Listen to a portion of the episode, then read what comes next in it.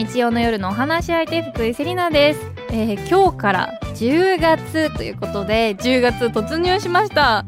もうやばい。今年があと3ヶ月っていうことにも今うわ衝撃を受けてる。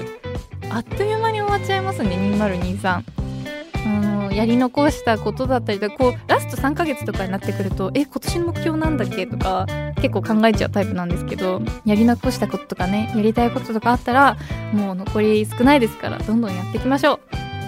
私何だったかな？あのやりたい今年中にやりたいことリストをあの携帯の iPhone のメモ帳にか書いてあるからちょっとそれを再読してあのやり遂げたいと思います。今日もよろしくお願いします。えーさてカラフルブーケでは性別とか年齢とか職業とか一切関係なく普段はなかなか話しにくいこと家族や友達にも相談しにくいこと世の中に対して思っていることなどなどリスナーさん一人一人がお話し相手となって何でもおしゃべりしていきましょうという番組です。そして今日はこの後上品に痩せると SNS や動画サイトなどで話題。床バレエを日本で広めた美尻王子ことバレエダンサーの武田純さんとリトアニア人でインテリアデザイナー同性パートナーのクリスさんとお話ししていきます。お楽しみに。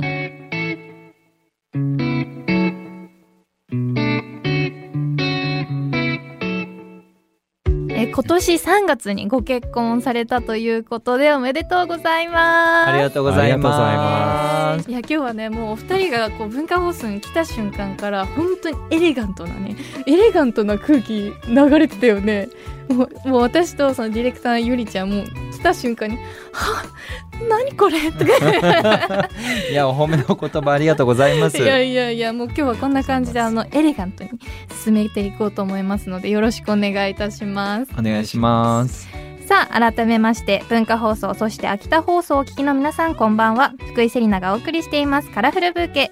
今夜のお話し相手は美尻王子ことバレエダンサーの武田純さんとリトアニア人のインテリアデザイナーの同性パートナークリスさんのお二人です。よろしくお願いいたします。よろしくお願いします。改めてお二人のご紹介をさせていただきたいと思います。まずは武田さんのプロフィール簡単にご紹介させていただきます。1982年生まれ静岡県出身の武田さんです。2000年から東京バレエ団に所属2003年にパリに渡り2年間クラシックバレエやコンテンポラリーダンスを学びます。2006年にフランス国際バレエコンクールで銅メダルを獲得しフランス国立リモージュオペラ劇場そしてスロバキア国立劇場などのバレエ団に所属。帰国後は床バレエの第一人者として活動しながらプライベートでは今年3月リトアニア人のインテリアデザイナー同性パートナークリスさんとパリで結婚し憧れだった新婚さんいらっしゃいに出演されたことでも話題を集めました。でこの気になるお二人の馴れ初めやこの新婚さんいらっしゃいっていうのが私的にはもう意外すぎてびっくりだったんですけどこれは後ほどたっぷりお伺いするとしてまずは武田さんのプロフィールを簡単に深掘りさせていただきたいと思います。まずバレエを始めたきっかけっていうのをまずお伺いしてもいいですか、それがね、あのバレエ見たことなくて、まあ、あそうだったんですね記憶たどれば一回白鳥の湖見たかな、あのー、わかるかわからない時の時に。はい なんだけれども、寝た、寝ました。なので、そんぐらいバレエのことってそんなにはい。こう、なんだろうやりたいってものがなかったんですけど、あそうなんですね、まあもともとなんかこう表現はしたいっていうものもあったんですけど、うん。なんか昔からその表現するっていう場所とかそのものがなかったのででその時にダンスを見つけたんですよ。でダンスを見つけた時にあの家で踊ってたんでですけど姉がいまして 2, 2歳上の。でそしたらお姉ちゃんに見つかって一回ちょっと腰振って踊ってたので思いっきり。ええええあのそれで真似して踊ってたら、えお姉ちゃんにあ「気持ち悪い」って言って蹴られたの覚えてるんですよね。その蹴られちゃったんです。そうなんです。であの家で踊れないと思ってうんであの近くのジャズダンスを探しジャズダンスを最初に始めたんですけど、ええええでその後になんかジャズの先生が2年 ,2 年後に「あなたちょっとバレエの方行ったらバレエやったら何でも踊れるようになるからいいよ」って言われたものをそのまま鵜呑みにして、はいバレエよくわかんないけれどもその方が手っ取り早いっていう話になっちゃったんですよ自分の中うーんで。そうなんですね。で始めてうんしまったと。始めてしまった。はい。それがきっかけええでいいですかね？いやもちろん大丈夫です。このでもバレエって私のイメージの中なんですけど、すごく習うのが過酷なイメージがあって、こう多分幼いながらに大変なこととかもあったと思うんですけどそれでもこう続けてこれたのってこうどういうモチベーションだったんですか？あのね私始めたのが17なので幼いじゃないんですよ。もう大人で。そうだったんですね。そなんかバレエちっちゃい頃からやるっていう、うん。まあ、イメージもありますけどそう17歳からでもこんなに素敵になれるんですね。まあなんか、ま、もうはい17で入った時って17の人たちの中なので、うん。その女の子の中に一人だけ男の子だからええ。もうできちゃってる子たちが周りにいて、うん。ななんだこの精神的に強そうな子たちもみたいな そうそう。もう強強ですよね。すごい。だけれどもこうやっていい子にこうやってやるじゃないですか先生の前なので、だからその中にいたんですけどなんだろう。なんか結構あのすごい難しかったんですよあの足1個1つ出すに対して。うんうん前に足を本当に出すことに対してすごいなんかいろいろあるんですよね意味うが。んそれにはまっちゃったんですよね。あそのこ細かい細部の部分にすごく惹かれたんですね。そうなんです。うんでそれがきっかけでもうそっちの方にのめり込んじゃったっていう形ですね。いやーすごいそのなんだろう人によってはこれ細かくて大変だなって思うところも武田さんからするとすごく魅力的だったんですね。すごい魅力的でした。いやそこからこうバレエを続けられてで、まあ、2003年にはパリに渡ったということなんですけどこのクラシックバレエコンテンポラリーダンスを学ぶ中でパリ行きっていうのはうん、不安じゃなかったですか？もちろん不安でした。そうですよね、うんいきなり海外へあそれまでは海外に行かれるっていうことは結構頻繁にはあったんですか？ありました。うんうんありました。あのーあったんですけれども、まあそれもなんか自分でうーんまあ私やっぱこう同性愛者じゃないですか。なのでえっ、となんだろうな昔から自分の表現っていうのができる場面がちょっと少ないというか、うんまあ普通じゃないっていうことを自分で理解していっての人生なので。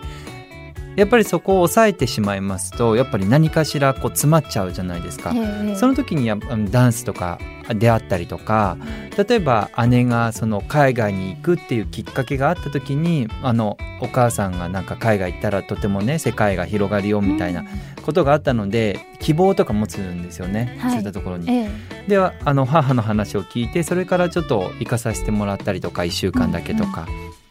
でその後にあお金を貯めて毎年行ってたりとかしたんですね。ええええ。あご自分でお金貯めて毎年行かれてたんですね、はい、うわーかっこいい、で行っていて、まあ、そこがすごい居心地が良かったんですよね。はいはいはい。であのー17で始めて初めて18の時に東京バレエ団にオーディションしたんですけども東京バレエ団に、あのー運よく入ったんですよ。で入ったんですけど 一番下手だったんですよ。1年しかやってないから当たり前に。いやそうです あたあた1年で東京バレエ団受かるってもうえやばいですよね。やばいです。やばいですよね。やばいですよ東京バレエ団が、あの私を入れちゃったことが。そんなことないと思うんですけど。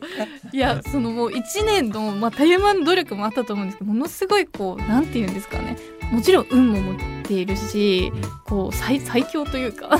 本当にその溜まってたものが今思えば20年前以上のことを、ええええ。あのそうですよね。うん。あの今までそのずっと貯めてたものがいいいい方に行ったなと思うんですけれどもでも本当に本当に下手くそで本当にエキストラの役とか立ち役とかっていうのをやってたんですけど、その時になんかその立ち役とかエキストラでもなんか東京バレエ団に海外行ってたのでええええでその海外公演とかも行かさせていただいてああそうだったんです、ね、でそれでパリに惚れたんですよ。ああもう空気がはい、お好きだったんですね。はい、好きだったです。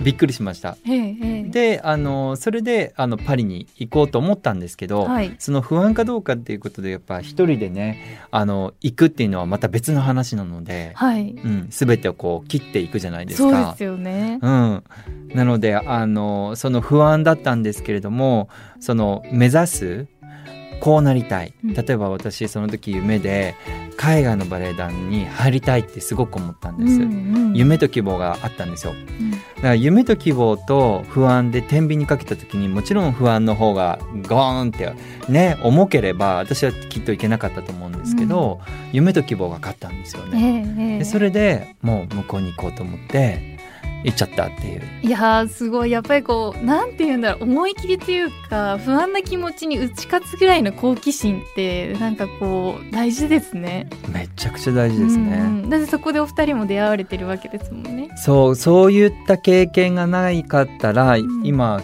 クリスと会ってないよねっていう、うんかもしれないですえそう間違いなくそうでですよね。だって日本にそのままいらっしゃってもそのバレエではもちろん成功してたかもしれないけどあのクリスさんに会うことはできなかったかもしれないですもんね。きっと好かれなかったと思います性格的に、えパリに行ってこう心変わりましたか？まあもちろん。いやそうですよね。変わりすますよね。こうどんな感じに変わるんですかね？え？えう？もう自由？んうん。本当の意味での自由があるっていうのがフランス。っていうのがもう体中の毛穴が全て広がるぐらいびっくりしました。そんな場所があるんですか？地球に？あだってさうち行くか。本当に。感情の表現がだからできるっていう、んんでずーっと溜めてたから、はい。あの本当に本当に体中の毛穴が広が広がりましたよ。ああそうなんですね。じゃあこう日本で今何かこう自分で抱えてるものがあったりとかもっと自由な世界に行きたいって思ってるようなこう若い子たちはもしかしてこうフランスとかパリに行くのがいいかもしれないです。おすすめなんですけれども、うん。行ったら行ったでもちろん日本の常識が今度あの当たり前じゃなくなるので、うんうん。この日本のいいところってすごいいろいろあって、はい。やっぱ便利だしん。安心、安全安心するところだし快適なところなんとてですよ。も綺麗ですよね。うんとても綺麗ですね。えやっぱフランスそんそんな綺麗汚いとは言いたくないんですけど。なんか聞くじゃないですか。なんか日本がすごい綺麗って言ってくれるからはい。そんな汚いのかなって逆に気になってくるんですけど。汚いって言っちゃうとかあのフランスの国に叩かれるので。そう、うんフランスの国に認められたからね私たちのそう。そうですよ。そうですよ。素敵な。そうですね。急に変えるじゃないですか。とっても美しい。はい美しい国ですね。上を見れば。うん、上上をね空を見て歩いてたらいいですね。そんなに上じゃなくていいです。角度的にちょっとぐらい上で。ちょっと上ぐらい。建物綺麗よね。うんうん。めっちゃ綺麗です。素晴らしいですねありがとうございます。いやもうまだたくさんお聞きしたいことあるんですけども、あの一番肝心な武田さん、あの帰国後は床バレーの第一人者としてメディアで活躍されていらっしゃると思うんですが、今年4月には著書「真似したら痩せた30秒だけ床バレー」っていうのが講談社から発売されております。床バレーっていうのはどんなエクササイズなんですか？ね。あのもともと床バレエのオリジナルで言いますと、フはいランスでですね、うんうんあの生まれて90年前なんですけえ、どそんな前からあるんですか？それがずっと90年間大人気なんですそうなんですね。でなんかあのバレエダンサーのものだと思っていてうん私はもうバレエやってた時に学んだんですけども、はい。今思い返せばほとんどの8割方は一般の方だったんですよ。でなのであれと思ったんですけども結構一般の方からすごく受け入れられてて、はいななんでかなと思いましたら柔らかくなくていい、うんつま先で立たなくていいうんジャンプしなくていい、回らなくていいって言ったら、もうバレエのその思い浮かぶはい。イメージが覆されるじゃないですか。いやかなり私向きだなって今なりました。あれ？本当にあのな何にもかかわらずバレエと、ま、同じあの筋肉がついたりとか、やっていくうちに全然柔らかくなくてもいいので、はいやっていくうちに柔らかくなっていったりとかえするので、あだからなんか体が痩せていく。でうん。しかも痩せるだけじゃなくてちょっと上品に痩せていきながら、えでまたプラス所作とか振る舞いにもつながっていくのではい。あそれでフランスの女性がつ好きなんだなっていうのが分かったんですよ。で日本に来た時にそれがなかったので、はい。はい、私やっぱバレエやってるそのなんていうのバックグラウンドがあったので、あこれはみんなに伝えないといけないと思って、はい。ヨバレエをやったんですね。ありがとうございます。あのよかったら私にぜひその床バレエをちょっと体験させていただきたいんですけど、うん、えっとそしたら床バージョン、ね、寝ながらのながらバージョン。そうそうですね。やりましょう。寝ながら床バレエであら柔らかいこの仰向けになります。なんかややりたい場所といえば。じゃあお腹痩せとかお腹痩せいきましょうか、そうしましたらえーっとまずですね皆さんもやってみてくださいね。はいえーっとはいありがとうございます。カエル足みたいな感じですね。はい。でこの足を90度に上げてもらっていいですか？ポーンと。カエル足のまま。はい。こうじゃなくて。あダメですね。こうこう 膝が縦になってしまいました。膝は横です。膝はカエルのはい。状態でひし形自分から見てひし形みたいにした状態で上げ90度に上げる。はいそうです。でえっと膝を横に頑張ってこうこうですあいけましたね。はいはいはいはい。そう頑張っていきあましやばいめっちゃプルプルする。た でアームスを腕全体的に床から離したいので、はい。おへその上にですね手を乗せてもらっていいですか？はい。で肘も床から離してもらっていいですか？はい。はい、でこの状態のひし形を保った状態で小指を床につけてください。はいこの時に腰は浮いちゃダメですいいですか？武田さん。はい。きついです。きついですよね。すいません。そう。で戻ってくる時は親指から戻ってくる。親指からもそう。そうすると膝が横に保たれます。っていうのを30秒だけやると真似してやると痩せちゃうっていう。いやこれ30秒でもめっちゃ体熱くなります。あ素晴らしいです素晴らしいです。みんな見てるだけじゃないですか。やばいめっちゃ熱くなったこれ。素晴らしいです。いやこれはでもなんだろう筋トレするぞみたいなガチガチなトレーニングじゃないからなんかやりやすいです。ありがとうございます、はい。あの筋トレ私も好きじゃないんですけど、うん。こういうなんかヨカバレって結構音楽とかと一緒につくつけたりやったりとか、はい。何でもいいんですけども好きな音楽で、そういうのをやると結構面白いですよ。えー、そうなんですね。確かになんかこう重いもの持つぞとか今から筋トレするぞってなるとしんどくなりますけどこれだったらこう軽くうん。自分の好きな時に続けてエクササイズできそうです、ありがとうございます。うん、ありがとうございます。めちゃくちゃあの皆さんの前で集大を晒しましたが。すごい体がポカポカしてめちゃくちゃ血の巡り良くなりました。ありがとうございますえーさてこの後もお二人のお話まだまだ伺いますがここでお二人からのリクエストをお届けしたいと思います。どんな曲を今回は選んでいただいたんでしょうか？If you could read my mind by Stars on 54ありがとうございます。この曲選んだ理由はありますか？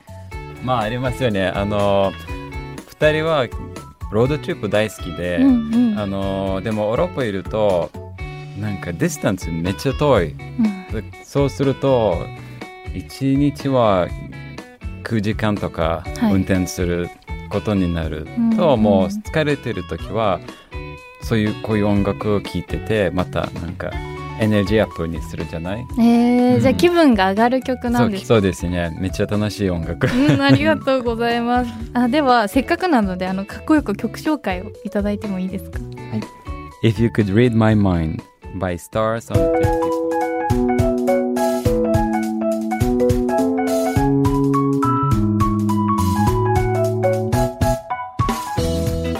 福井セリナがお届けしています。カラフルブーケ。引き続きビジリ王子ことバレエダンサーの武田純さんそしてリトアニア人のインテリアデザイナー同性パートナーのクリスさんとお二人とおしゃべりしていきます。よろしくお願いいたします。よろしくお願いします。さて改めましてお二人は今年3月フランス・パリでご結婚されましたがあのご結婚されて、まあ、ちょっと経ったと思うんですけどご結婚する前と何か変わったりとかそういうのは変化とかありましたか？うーんそう結婚したら僕例えばあの結婚する前うんに誰か会う時に、あの純くんの紹介も純くんですって言うんだけど、はい、結婚したらもう今あのプライドが持って、うん。My husband っていうことになって、うんうん。それめっちゃ嬉しいです。えーうん。その紹介するときにそういう風に紹介されてるんですね。うんうんうん。なんか自覚その時に初めてこうあ結婚したんだってこう自覚するみたいな、うんうん。うんねうん、それがちょっと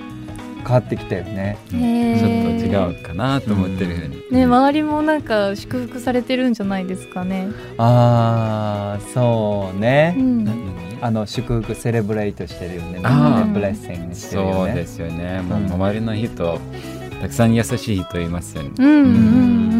あのさっきもあの放送前にちょっとお話ししてたと思うんですけど結婚式？うん。なんかあのされたいっていうお話されてたと思うんですけどなんかどういう雰囲気の結婚式がいいとかこういうものを着たいとかそういうのありますか、あります。えどんなのがいいですか？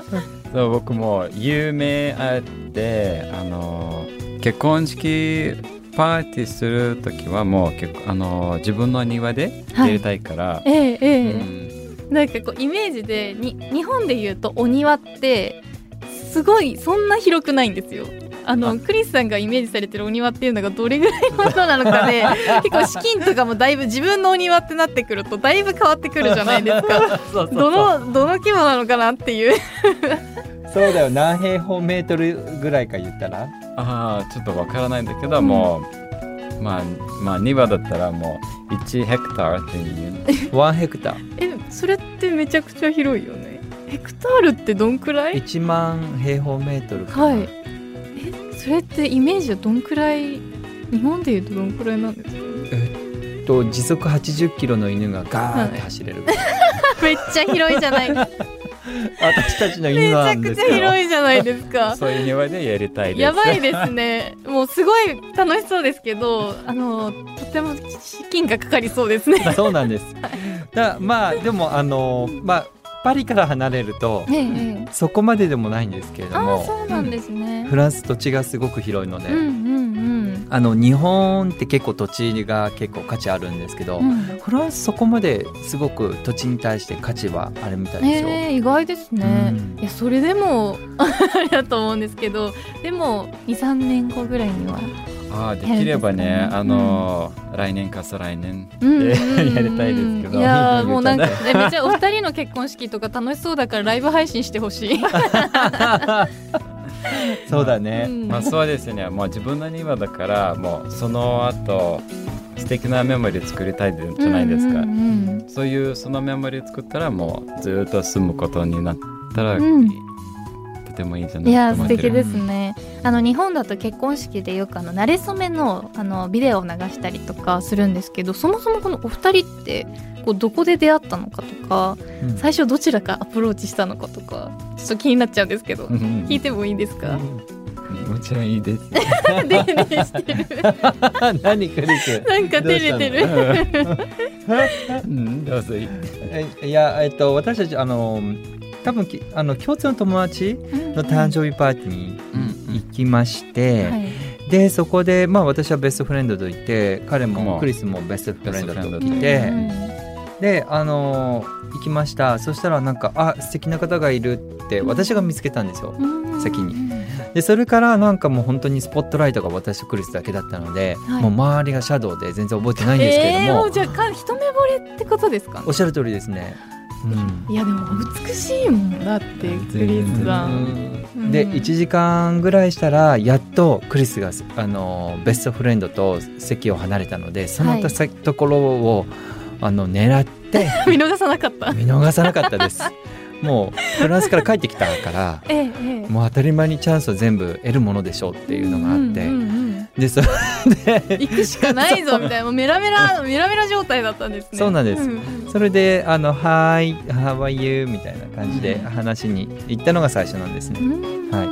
そうですね。えクリスさんからどういう印象でしたか？最初まああのもちろん可愛くてかっこいいと思って、うん。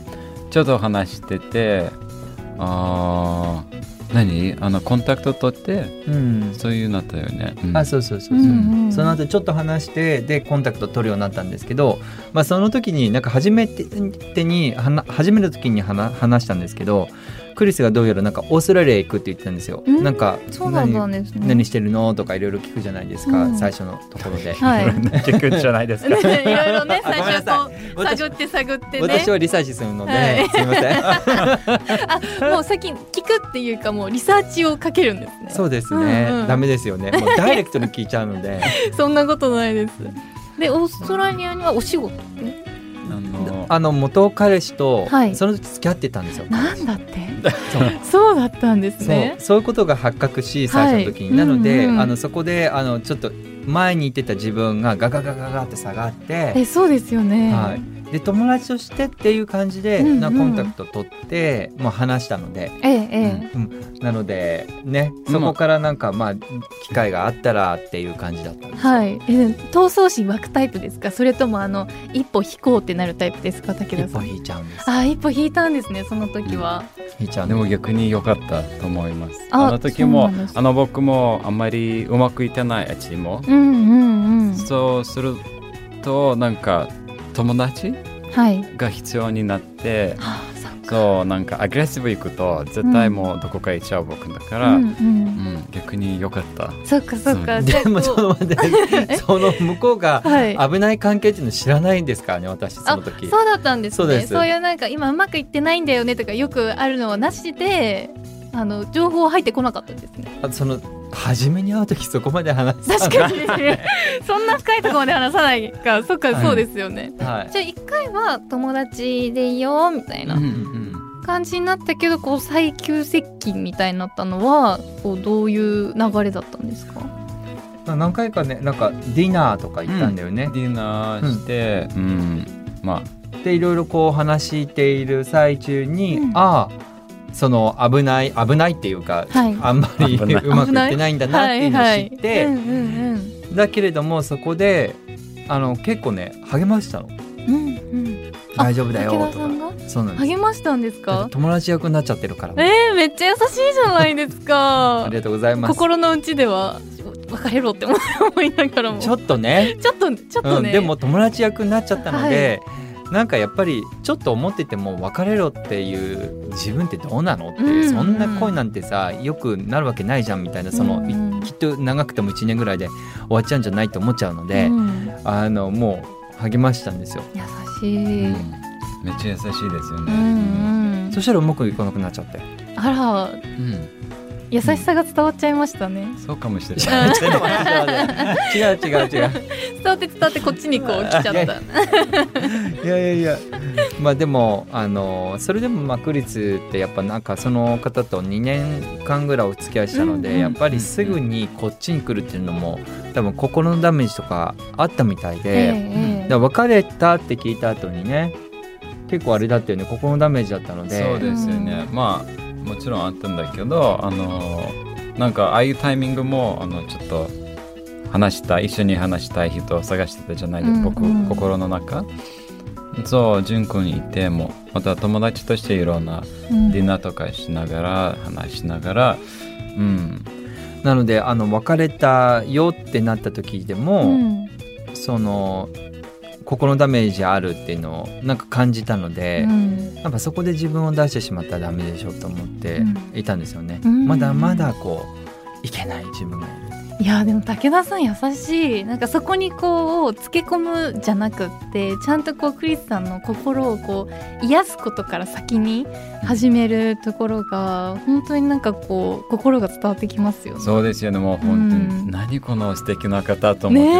ね敵で めっちゃめっちゃラブラブじゃないですか。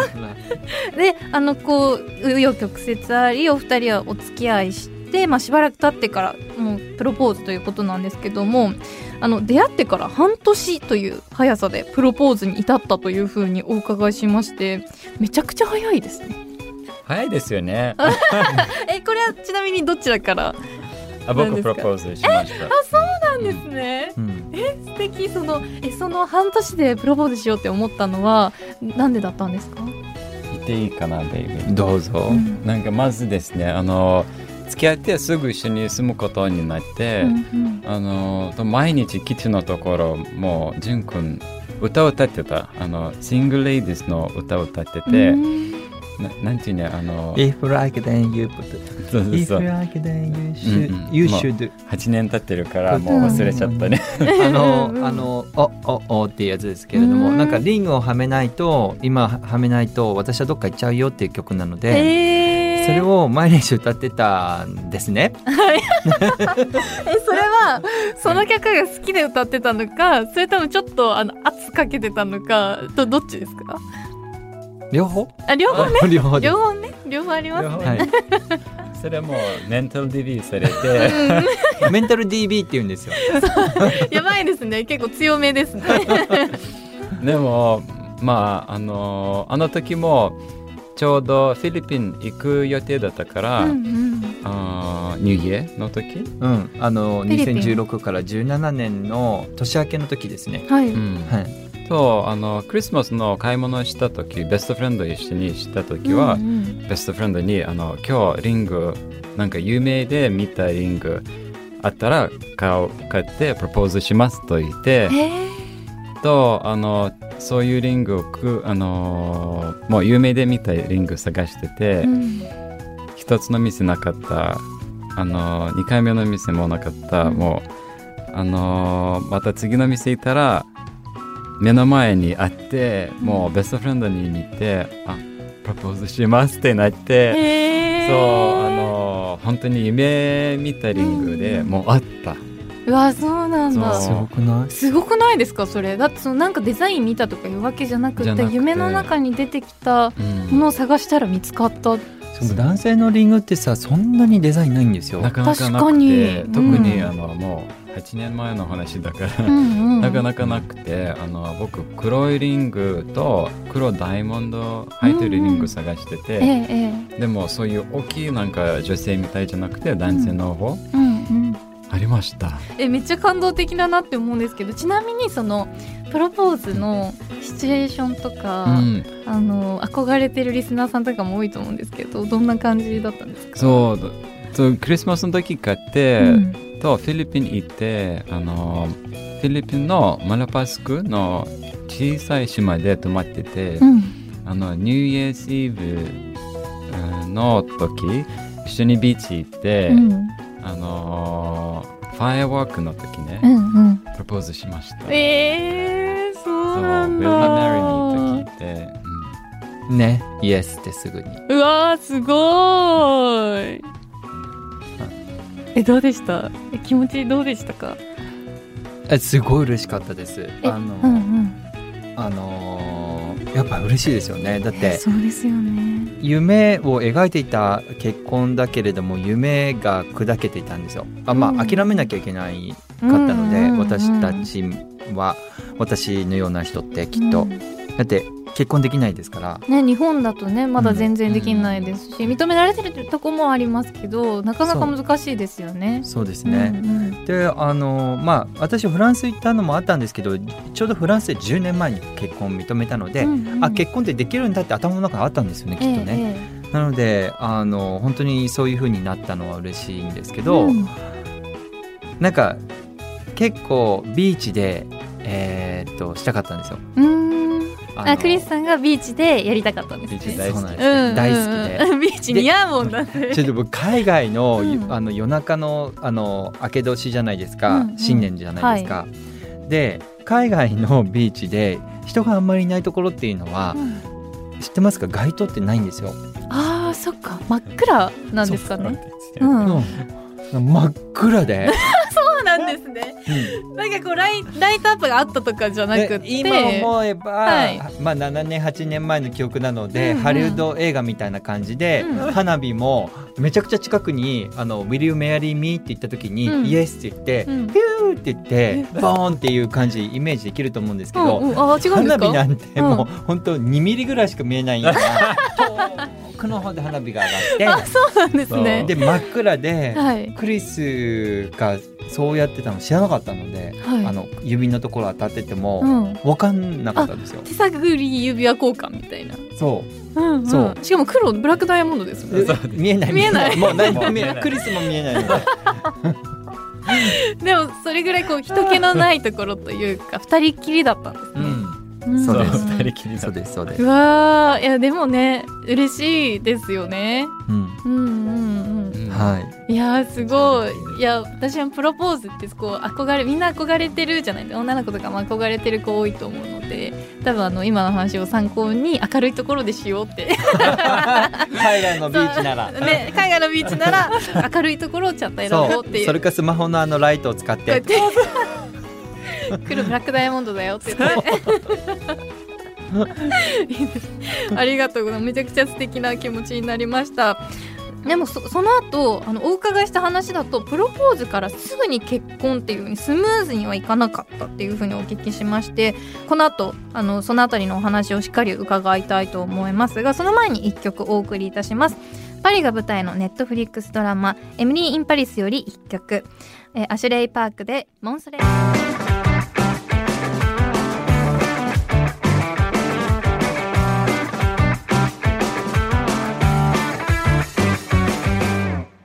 文化放送秋田放送をお聞きの皆さんの週末にちょっとした彩りを福井セリナがお届けしています。カラフルブーケ。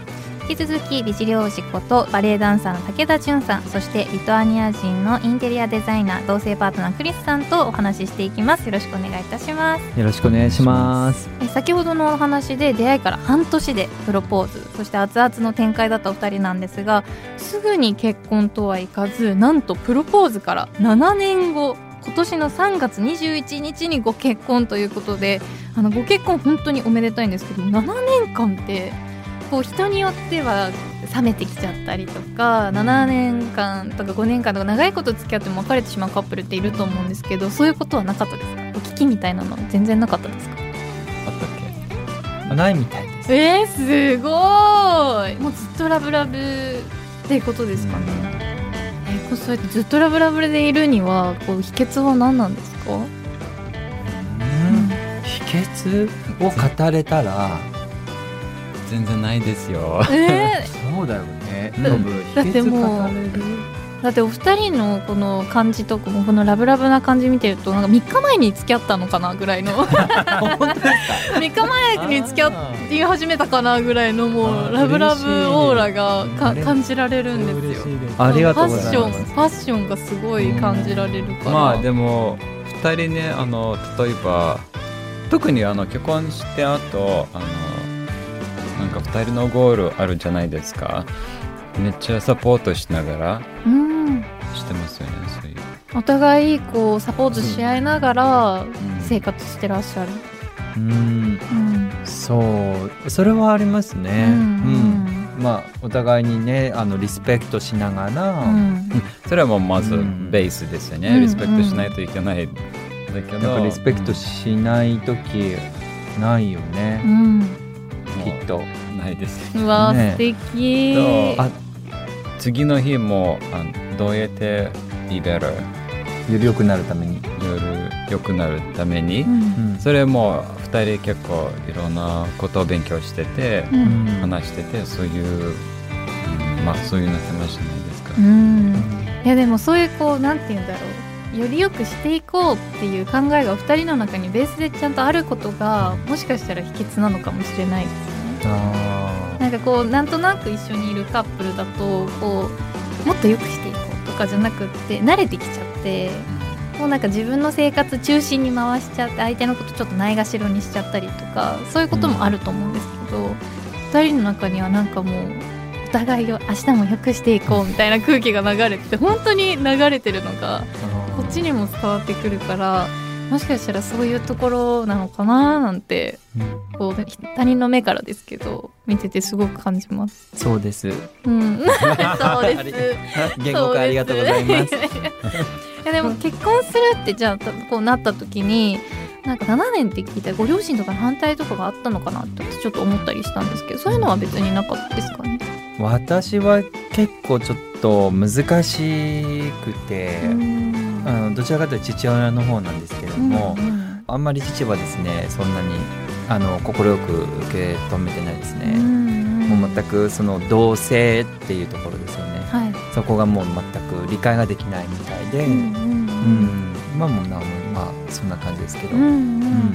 一番良かったのはきっと私はあのやっぱり家族と離れたっていうところですよ。出てうんうん。一人で生活するようになったとか、はい。で今はクリスといるっていうところがあるので、うん。やっぱりもちろん一番やっぱり認めてもらいたい人に認めてもらいたいじゃないですか、うんうん。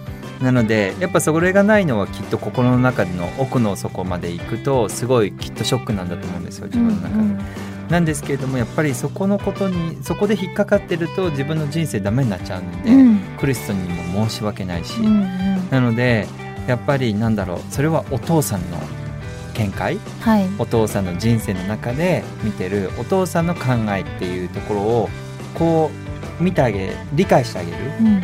ことで乗り越えられるたんですよね。うん。なのでなんかまあしょうがないよねうん。っていうところででも自分は自分の人生があるっていうことで今にいるっていう感じかなと思うんですけど。いや素敵だと思います。なんかこう人の考えを変えるのってすごく難しいじゃないですか。で戦おうとすると両親だとより一層辛くなってきたりすることもあると思いますしなんか無理に戦わずにこういい距離を取るっていうのも一つの選択肢ですよね、うん。そうですね。おっしゃるる通りだと思います。まあ実際のところ私たち結婚した後にあのインスタでポチってあの投稿したんですけれども、ええええ。それまで結構ねあの悩んでたんですよ。うんこれをしようかなしないかなっていうのを悩んでたんですけど、ええちょっと思い切ってポチってしちゃったんですけど、はい。もちろん数千人のねフォロワーさんが一気になくなっちゃったんですけどもえそうなんですか？それの反面、ん。またこうやってあの応援してくださる方もいて、うんうん。でそれからなんですけれどもまあ私あの女性のフォロワーさんが多いので、ええええ。その女性の、ね、方からメッセージくださるんですけれども、はい。やっぱり、まあ、自分がそうっていう人もいれば、うん。じゃなくても自分の息子うんがうんうんカミングアウトしてきたんですって。ええ。なんですけどもあの本当に私は息子のこと愛してるしうん。全然受け入れたいんですけれどもどう振る舞っていいかわからないから、どうしたらいいんですかってすごい相談とかされるんですね。ああそうなんですね、はい、なのでそういったもののメッセージがすごく多くなってきました。いやでももそれってどこにも相談できないことじゃないですか、うん。なんか別に誰に相談してもいいんだけどどういうふうに接したらいいかってこう分かる人が少なすぎるので、うん。そういう方からしたらもう武田さんの意見ってめちゃくちゃありがたいですよね。何かまあ私たちがねできることサポートできることがありましたら、うんうん本当にやっていきたいなとは思っていて、ええなので本当に悩む気持ちはすごくわかりますので、うん。はいや素敵だと思います。なんかそういう人がいてくれるんだって思うだけですごくこう勇気が出る方もいらっしゃると思うんですけどやっぱりあのさっきお話ししてたみたいにこう日本だと同性婚が認められてないっていうのでこうパートナーとしてカップルで過ごしていくパートナーシップみたいな感じでこう過ごしていくカップルが多いと思うんですけど日本人とリトアニア人ってフランス国籍じゃないお二人がこうフランスでは法的に家族になれるっていう制度があるのかなっていうのがすごく疑問だったんですけど、こうどういう制度だったかみたいなのってこう聞いてみてもいいです簡単にできます。かあそうなの？え そうなんですか？簡単なんですか,、まあまあ簡単っていうかあのー住所を持っていれば結婚できるんです、うん。フランスに。なるそほど。れだけです。ですね。え国籍とかそういうなんかビザとか関係なくまあ、ビザっていうのもやっぱうん。り住所があるからビザが、まああビザがあるから確かに住所がある、うん。まあええイコールしてますよね。そうですね確かに、あ。で結構住所とかってあのその法的な人たちに、うん。あのフランスって証明するのってあの電気代とかそういったものなんですよ。あそうなんですね、あああいった電気代のあの先月過去3か月の3ヶ月。以内のうんやつの,し、あのそれを持ってきてくれたくれたらは OK い。みたいな、えめっちゃ簡単じゃないですか？そまあそれ以上以以上にありますよ。あるけどあの、はい。条件としては、ええええ。はい。えそうなんだ。もうめちゃくちゃ希望ですねそれって、そう。ね。う、ん、全然簡単です。うん。ね。であと逆にそういったねあのこあの公的機関のところの方に行ってしあの申請するんだけれども私たち2人で行ってもあっちが普通に振る舞ってうん。喋ってくれる、うんうんうんこれが私たちの方がかしこまって全然かしこまってないって向こうがなんて素敵な国、うん。って思ったし、うんそうですよね。うん。思いましたよね。であとフランスでねあの結婚した時も、うん。あもう結婚した時もあのなそのね公的うん機関の女性市長さんのようなはい。方ですよね、ええ。でそこのところであの2人座って立ってうん「はい」とかって言うんですけど「ええ Yes」とかって言うんですけど、はいそうなんですね、うん。日本ではフランス語うんで「We」って言うんですけど、あのその時にあの向こう側が、えっとどんなあの宗教でも、うん。要は国際カップルってやっぱ宗教とか文化とかって違ったりするじゃないですか,、うん。確かに。まあ、宗教に入ってたらの話なんですけど、どんな宗教でも文化でもどんな人種でもうん。愛があったら私たちは認めます。って言った時に初めて認めてくれたって思ったんですよ。ああそう初めて本当に心の中にいったよね、うんそういう、だって今まで私たち認められてないので、ってういうのが小さい頃から、素敵。なんか泣きそうになってきた。いや素敵すぎてなんかもう。うん、はい。なのでそこのことはあのフランス人のその方が言ってくださったように、うんなんかこれから私たち社会的にあの頑張っていこうかなってうんうん。本当に思いました。勝手に泣いちゃってごめんなさいいやでも日本でなんかできたらすごくいいのになんかすごくスペシャルなことみたいに取り扱ってできないわけじゃないですか。こう普通に結婚できた日本でもできたらいいのになって本当思いますよね、おっしゃる通りだと思います。うん。本当にいやお二人が希望になってくれるので心強いと思います。ありがとうございます。でたくさんお話をお伺いしてきたんですけども残念ながらそろそろお別れの時間となってしまいました。最後に今日お二人がリスナーの方々に届けたい一言を花言葉にして番組で素敵な花言葉のブーケを作りたいのですがお言葉代表して武田さんからいただいてもよろしいでしょうか？はい、どんな人でも普通に結婚ができて普通に振る舞える時代が来ていただいたら本当に嬉しいです。うん本当そうですね。もうお二人みたいにもうみんなそこら中で私はもうラブラブしてほしいと思ってるので。そうなんか、はい。やっぱその書類を持ってった時に普通に振る舞ってくくださった方とかのように、なんかまあ私たちはフランスで普通に結婚できました。で日本でも、まあ、結婚は認められないけれども、うん。応援してくださる方いるんですね。えええでその後にすごい大事なところがあってうん。普通に振る舞えるかっていうところなんですよ、うん。私たちが。やっぱりこのね時代ってやっぱりどうしても同性じゃなくてうん。異性のあの社会じゃないですか。はい、なのであの LGBTQ+ プラスの人たちとかの人たちって絶対に私思うんですけれども一人一人絶対にあるんですよ、悩みが。うん。あるんです。トラウマみたいなのが。うん。なのでそういったものがあるんですけれども何かしてなんかこう普通にあの振る舞えるうん時が来たら本当に嬉しいなと思います。うん。でみんなも普通に振る舞っていただけたら一番。いやそうですね、うん。なんかもちろんそういうのがすぐ来てほしいですしあのお二人がもう普通にそこら辺でラブラブしてくださってるともしああんな感じにしていいんだ俺もやってこうみたいな 私もやっていこうみたいな人もいると思うのであのぜひそこら中でお二人のラブラブを見せつけていただけたらと思います。ありがとうございます。えお二人からいただいた花言葉しっかりとカラフルブーケに束ねていきます。さあそしてお知らせはございますでしょうか？私は、えっと、実はあの先ほどの真似したら痩せたはい30秒できるカバレーの、んうん。あの本当に30秒ほどでできるエクササイズがありまして、ええ。そのインスタグラムのアカウントあります。あそのそれの本自体のインスタグラムアカウントがあるんですね。あります、うんうん。はい、でそれが、えっと床バレエって検索かけますと、はい。あの出てきます、はい。はい、でクリスはあの結構インテリアデザインのポイントを言ってたりしてるんですよカーテンあのやっぱあの部屋をどんぐらい大きく見せるかっていうポイントとか、カーテンのレールの取り付け方とか、はい。あのラグの大きさとかそういうのもあるので、大きく見せるとうんか、うんうん。いや東京とかだとね狭い部屋の方が多いからそうそうですよね。はい参考にします。はい。えそれはアカウント伺ってもいいですか？インスタグラムのアカウントで。えっとミスタードットクリスはいホームなんですけど、はい。ミスタードットうん KRIS ってやりますと多分ほとうんそれしかないと思います、うんミスタードットクリスホームです、はい、お部屋を広く見せたい方はクリスさんの素敵なデザインをね参考にするといいかもしれません。はい。あとあの今日は武田さんのお誕生日。はい。ですかそうねです。イエーイ。おめでとうございます。今更なんですけどこの後二人でディナーのデートとか行くんですそうです。まあちょっとサプライズですけど、はいうん聞いちゃう聞いちゃっていいのかなっていう感じなんですけどそう、